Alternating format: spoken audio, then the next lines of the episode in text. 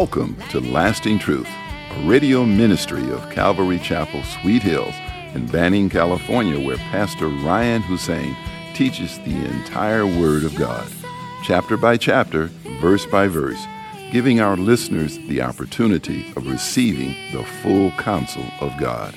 In today's program, we are studying the book of 1 Corinthians, chapter 10. Here's Pastor Ryan. All right, turn with me in your Bibles to 1 Corinthians chapter 10, please. That's 1 Corinthians chapter 10. We'll be beginning in verse 14, and give me an amen once you're there. And so, Father, again, we come before you this morning with thanksgiving and praise for all that you've done and all that you're doing in our lives.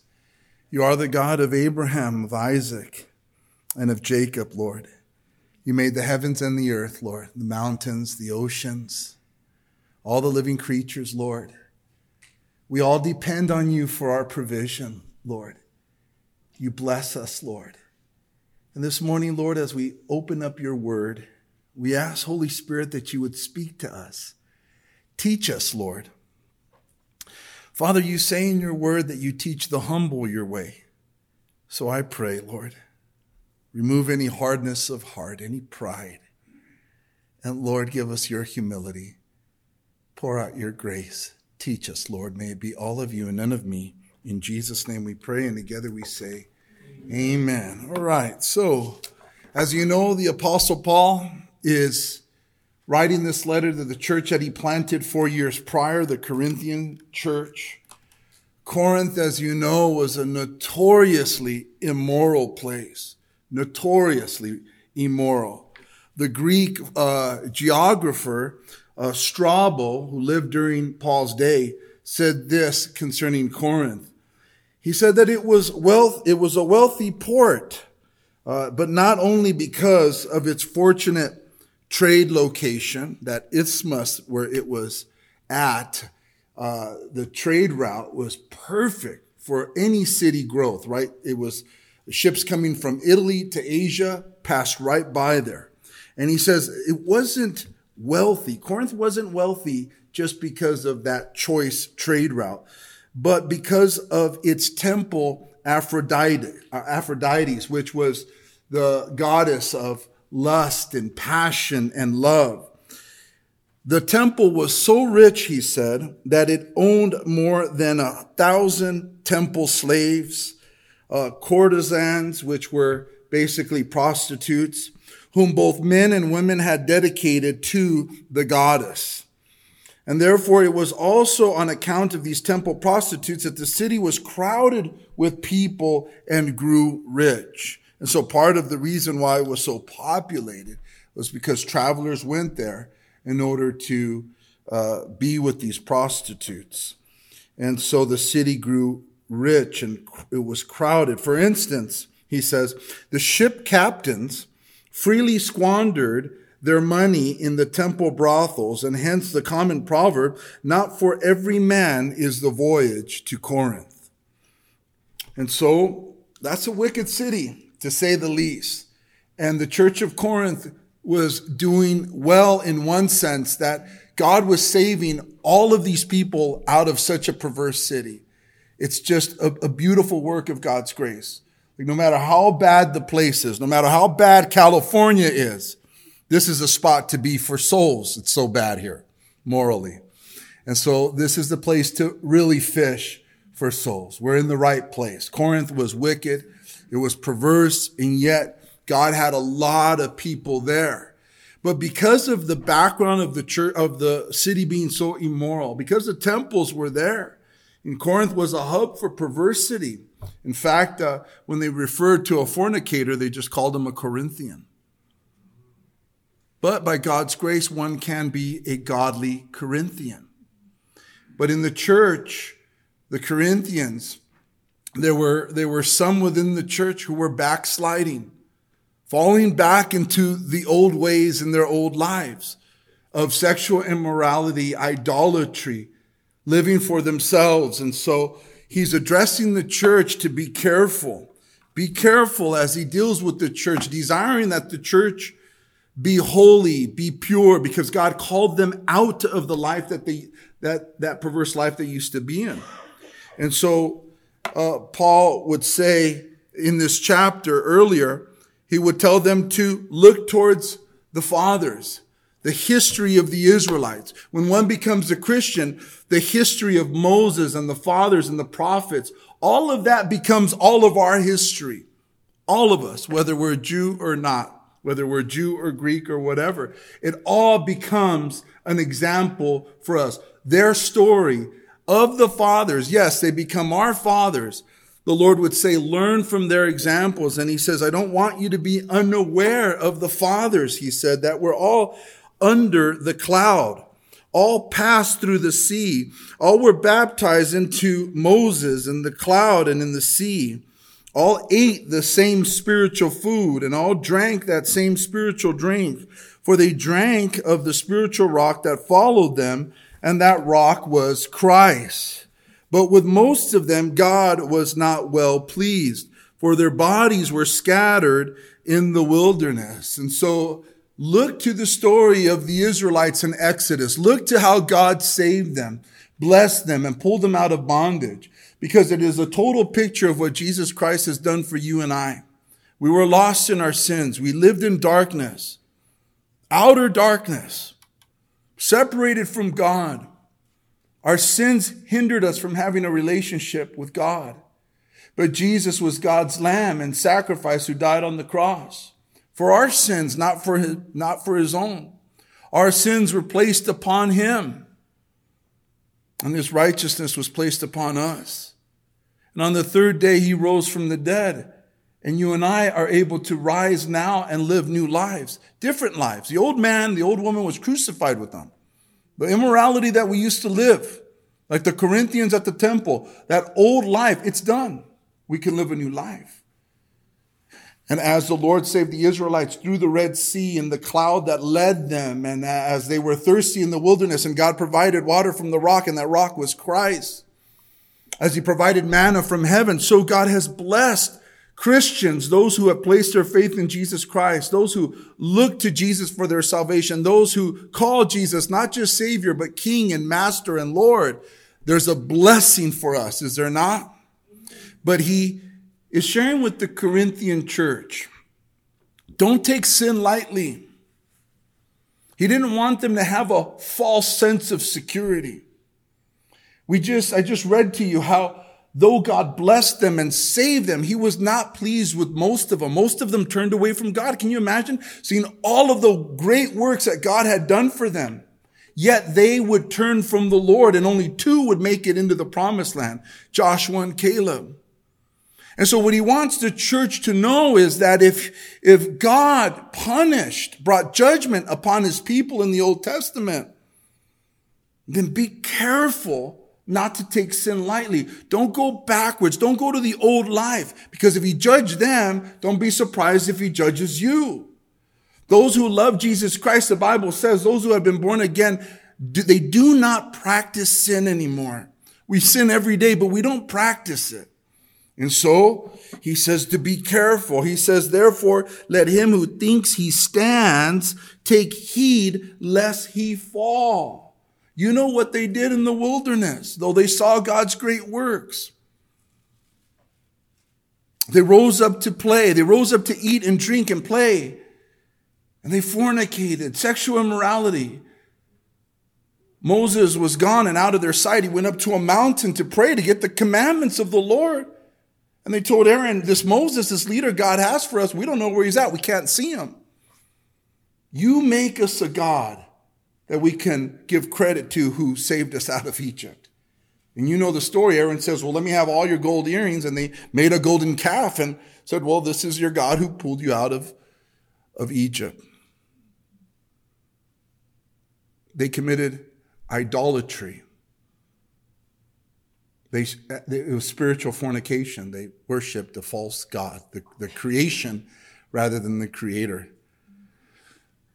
They committed sexual immorality. They complained against God and Moses. And so, with all of these things, the apostle says to the church, Be careful. Beware, guys, right? Let him who thinks he stands take heed lest he fall. God wants us to live a life that's fully dependent on him, a life of humility that understands if I'm not dependent on God, I am liable to fall. If it's not by the grace of God, there go I. We can only stand through Christ. Without him, we will fall. And then you have the beautiful promise where he says to them, you know, all temptation is common to man. He says to them, it's a hopeful statement, right? He says, all, all temptation is common to man, but God is faithful who will not allow you to be tempted beyond what you are able, but with the temptation will also make the way of escape that you may be able to bear it. There's no temptation that goes through our mind. There's no temptation that will hit our lives that we cannot say no to and overcome by the power of God. There is no temptation. This is why God's going to be able to righteously judge this world who rejects them, who rejects him, because they're not going to be able to say, well, you know, the devil made me do it, or, or it's just the way you made me. No. If you wanted to say no to sin, Christ was the way of escape that you rejected. And they will, bow the knee before him. They will confess that Jesus is Lord, and then they will be sent to hell with Satan and his angels. If you think about the Israelites being saved from Egypt and that slavery that they were in, if you think about the darkness and the bondage that Jesus has saved us from, it should mean so much to us that grace that we receive from God, that love that we didn't deserve, that mercy that we didn't deserve. It should mean so much to us that we would be willing to do anything. Grace that you've been saved. Jesus spoke so much about hell. It's a place where the worm doesn't die. The worm doesn't die. Strange concept. Nobody likes worms to nibble on them. They eat dead bodies, don't they? They eat dead flesh.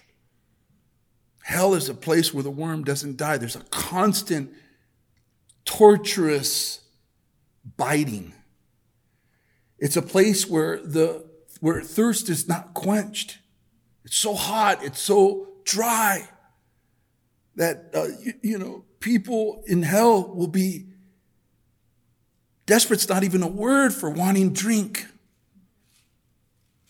It's a place that's dark and isolated, outer darkness.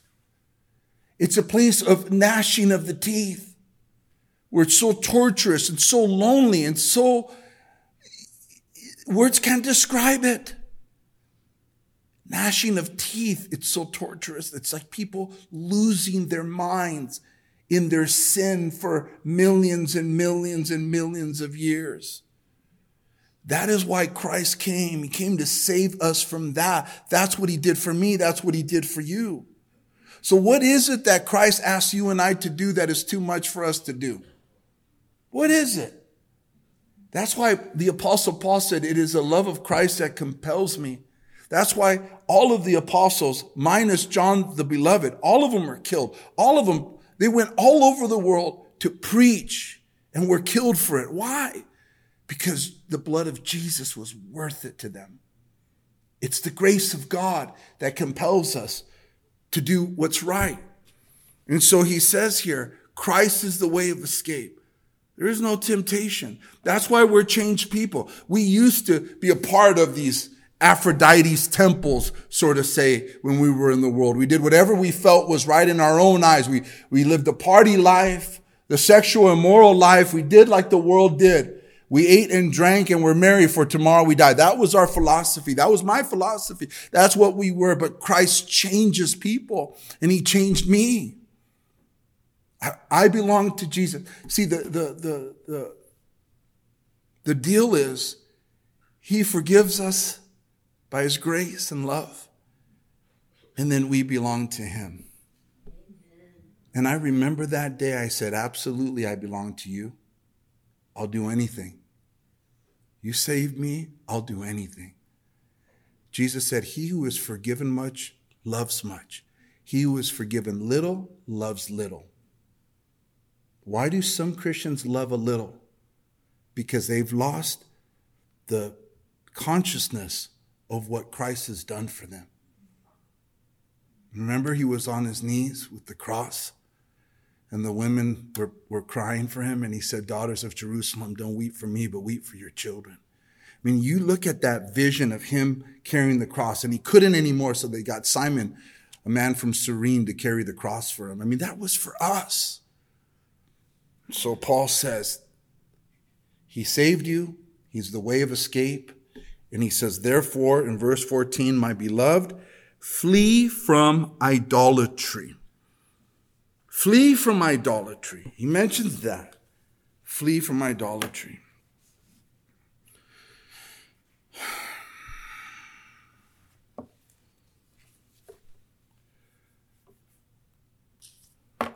He's going to get into the idolatry, the literal idolatry of that meat that was the animals that were sacrificed at the temple of Aphrodite, that the meat was then uh, purchased by some of the believers were stumbling at the fact, man, I can't eat this meat. It was offered to a pagan god. He's going to get into all of that. But here he, he begins by saying, you need to flee idolatry. Everything that they're doing at that temple, that sexual immorality, the sacrificing of the animals, the, all of that wickedness, all of that perversion, you need to get as far away from it as possible. The word flee means to run with speed away. And that's how Christians ought to respond to temptations and the things of this world that are not good for us. We should run the other way. In fact, God says, avoid even the appearance of evil. Don't go near the temple. Don't do anything that looks like you're doing the same thing they're doing. Just, just no appearance of it at all. Live a different life. Idolatry. Now, when you think of idolatry, you think of perhaps a little idol that someone might, might make of gold or silver or wood or something. A little idol like this. Oh, I don't think many Christians would make a little idol and put it in their home and worship that. We wouldn't be that blatant with God. Of course, oh, idolatry, sure, I flee it. I don't do that. Idolatry basically means, in a spiritual sense, that we're putting something else in God's place. And the greatest idolatry is that of ourselves. God has His Word, and I have my feelings and my thoughts on the matter. You go back to the cross and you realize, I, Jesus, I don't care about my feelings. I don't care about my philosophies or my thoughts on the matter. You say jump, I say how high. That's how much it means to me that you saved me. I'm going to trust in you that if I follow your word, your directions for my life, your guidance for my life, if I do that which I, I, in my flesh, it's hard. It's not my personality. I'm not really that kind of person. But if I yield to you, Lord, I trust you because of the cross and because of you, you saved me, I'll do it. And I know that in honoring you and obeying your word, I'm going to have life and that much more abundantly. There's going to be such joy, such life in my soul that because I do what you say. In Jesus, everyone he called, he said, follow me. He didn't say, follow me, but you know, let's make a deal about what things you will do and what things you will not do for me. I'm preaching the truth here in love. I cannot live that way. You cannot live that way. It's, Lord, what would you have me to do? And what he's saying is, I want you to flee the idolatry of doing your own will. Your own will. It's the worship of self will. It's the worship of self weak, of, of, of self weakness. It's the worship of excuses. They bound our Lord to a cross. They scourged him. They put a crown of thorns on his head. They spit on him. I don't, I don't think that felt good. Feelings are irrelevant. He took the cup that his father gave him to drink in order to save us. And there are so many believers. It's all about convenience. It's all about my timing. It's all about what I want to do. It's all about my parameters. The apostle Paul was blinded for three days when he was saved. Three days. Why? Because all kinds of things were happening within his heart. He realized that Jesus was Lord. But his one word to Jesus was, what do you want me to do, Lord? What do you want me to do? And God would say, avoid idolatry. Don't live for what you think is right. He's got plans that are outside of our expertise for us. He's got lie, he's got plans for us that, that if it wasn't for him, we wouldn't know how to do it. If he doesn't give us the strength, if he doesn't give us the energy, if he doesn't give us the love, we're not going to do it. We can't do it. We can't do it, Lord. That's how he works. I'm here preaching, not because, you know, I rolled out of bed one day and thought, I think I can be a good preacher. It was a calling. It was a job that he wanted done. That's all I'm doing. I'm nothing. And he, and Paul says, be ready in season and out of season to preach the word. That means if you feel like it, Ryan, or don't feel like it, it's irrelevant. It, it's not, rel- it doesn't matter. It's irrelevant. The apostle Paul, he was beaten. He was bruised. He was shipwrecked. He was hated on. He was totally persecuted. Physically, they beat him down and he kept going. They, they all, they knocked him out one time and they all thought he was dead and like, oh man, he lived a good life. And then he popped up and, but he, and he went back. He just kept, what, what is, what's, where's that drive from?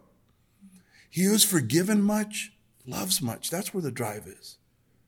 There's no sacrifice too, too big for one who is you know, Mary Magdalene, seven demons. He healed her from seven demons. Not six, not three, not two. Seven demons. Mary Magdalene would do anything for her Lord. That's where we need to be. That is freedom from idolatry. Lord, what do you want me to do? So many have put in the place of the Bible their hobbies, their careers, their money, their possessions, relationships. I would, but I'm, I'm too busy trying to get the girl, get the guy, get the whatever. I'm too busy trying to build my life to do what the Lord wants me to do. Be careful from idolatry. Follow the Lord. Obey the Lord. Jesus said, if you love me, keep my commandments. He says, if you, he goes, a new commandment I give to you that you love the brethren.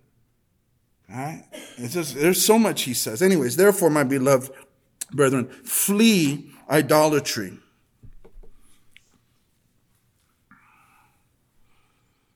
I speak to you, I speak to wise men. Judge for yourselves what I say. The cup of blessing which we bless, is it not the communion of the blood of Christ? The bread which we break, is it not the communion of the body of Christ? For we, though many, are one bread and one body, for we all partake of that one bread. Now, with the idea of warning the church to flee idolatry, he says to them, I speak to wise men. I speak to as, as to, to you as to wise men. In chapter um, 8, he says that we know that an idol is nothing. Those idols that they worship there in Corinth, Paul tells the Corinthian church, we know that it's nothing. Right? We're not afraid of the boogeyman. Those idols are nothing. I'm not afraid of the boogeyman. You're not afraid of the boogeyman. I ain't afraid of the devil. Don't be afraid of these idols. These idols are nothing. They're nothing. Don't be afraid. I know who I am afraid of.